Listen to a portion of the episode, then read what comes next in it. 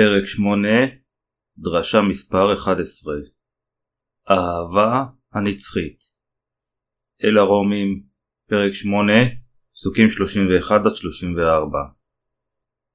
ועתה, מה נאמר על זאת? אם האלוהים לנו, מי יריב איתנו? אשר על בנו יחידו לא חס, כי אם נתנו בת כולנו, הלא גם ייתן לנו עמו את הכל. מי יענה בבחירי אלוהים? אין אלוהים הוא המצדיק. ומי הוא יאשימם? אין המשיח אשר מת, וביותר אשר נאור מעים אמיתיים הוא לימין האלוהים, והוא יפגיע בעדנו. אם אלוהים כבר החליט להלביש אותנו בצדקתו בישוע המשיח, אפילו לפני הבריאה, אף אחד לא יהיה מסוגל להפריע לכך.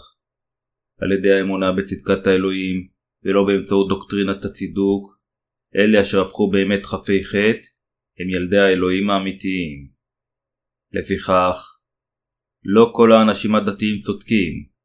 אנשים אחדים נרדפים כיום על האמונה בישוע, אך הרבה מאלה אשר ידעו את צדקת האלוהים האמיתית, נרדפו.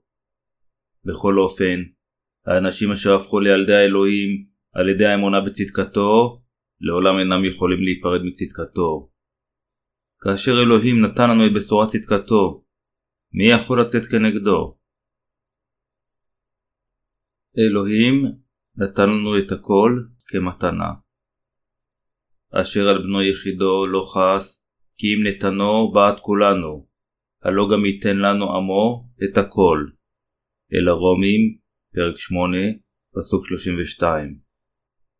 לאלה אשר קיבלו את צדקת האלוהים על ידי האמונה בבנו, אלוהים נתן את הכל כמתנה, מלכות השמיים, זכות להיות ילדי האלוהים, חסד הבנת דברו, ברכת היכולת לחיות כעובדי צדקת האלוהים, וברכת חיי הנצח. אלוהים נתן לנו את בנו על מנת לעשותנו ילדיו. מה עוד הוא לא נתן לנו? אלוהים נתן לאלה אשר קיבלו את האמונה האמיתית באמצעות צדקתו את כל ברכות השמיים והארץ. המאמינים ומשרתי האלוהים מהללים אותו לעד על צדקתו. מי יענה בבחירי אלוהים? מי יענה בבחירי אלוהים? אין אלוהים הוא המצדיק, ומי הוא יאשימם?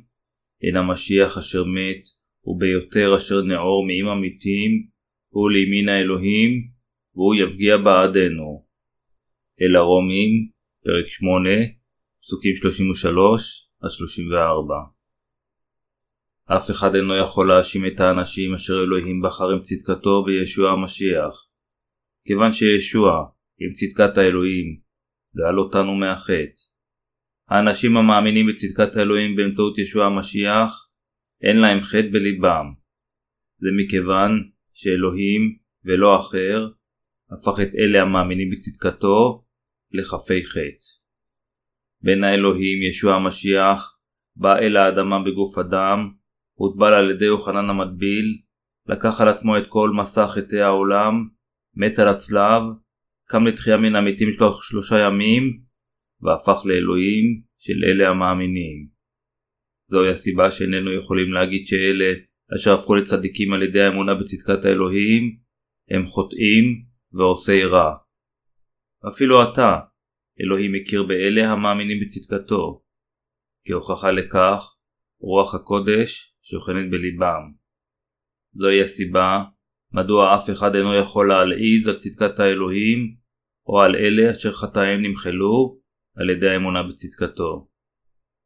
צדקת האלוהים נראית באמצעות תפילת ישוע המשיח ושפיכת דמו על הצלב, מותו ותחייתו. ישוע המשיח לאחר שביצע את כל צדקת האלוהים, יושב לימין האלוהים, כמושיע שלנו וכמתווך.